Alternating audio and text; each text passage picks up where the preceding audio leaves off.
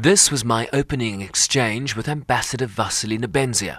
Listen. There is a World Cup final on July 15th. There is another final of sorts on July 16th in Helsinki, Finland.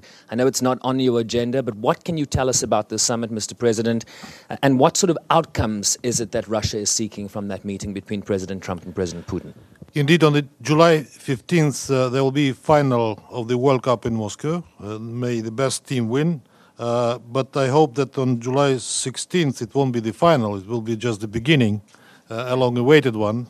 Indeed, the uh, the announcement of, on the meeting of the presidents of Russia and the United States has been has been uh, published today. The meeting will take place in Helsinki.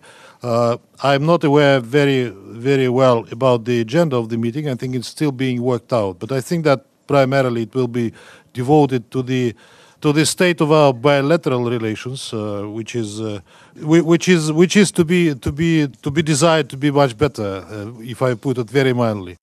He said they would likely touch on situations in Syria, the Iran nuclear deal which the US recently walked away from, other regional issues, and Russia's annexation of Crimea in Ukraine. I believe that the meeting that is of course long overdue uh, is finally uh, in the process of the preparation and even, and even announced, which uh, means that it will happen, uh, is, uh, is in a way, on the one hand, the realization by the American administration that uh, uh, we indeed need to talk on many issues. And this is not just just the wish of the two countries, but this is the, the, the wish of the world, as I said. It, it's not needed just for two of us, but but for the rest of the world. Because when uh, we are in agreement on something, the rest of the world breathes breathes better.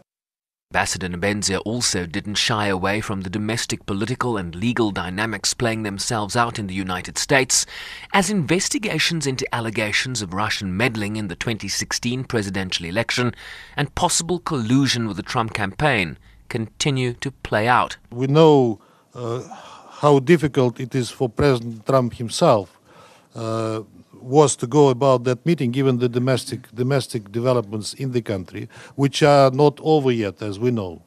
Uh, President Trump always spoke and continues to speak about his willingness to uh, to promote good relations with Russia, which is good for the United States, which is good for Russia, and which is good for the world. And uh, we we I, I can only say that uh, we we uh, uh, we welcome that he finally made that decision. It was preceded by a visit by the National Security Advisor to Moscow, who is who is who is one in the American administration that still remembers how to interact intergovernmentally. Pointing out that the meeting next month would need to be followed up by intense dialogue throughout the levels of government on both sides for the relationship to move forward and improve. I'm Sherwin Bryce Pease in New York.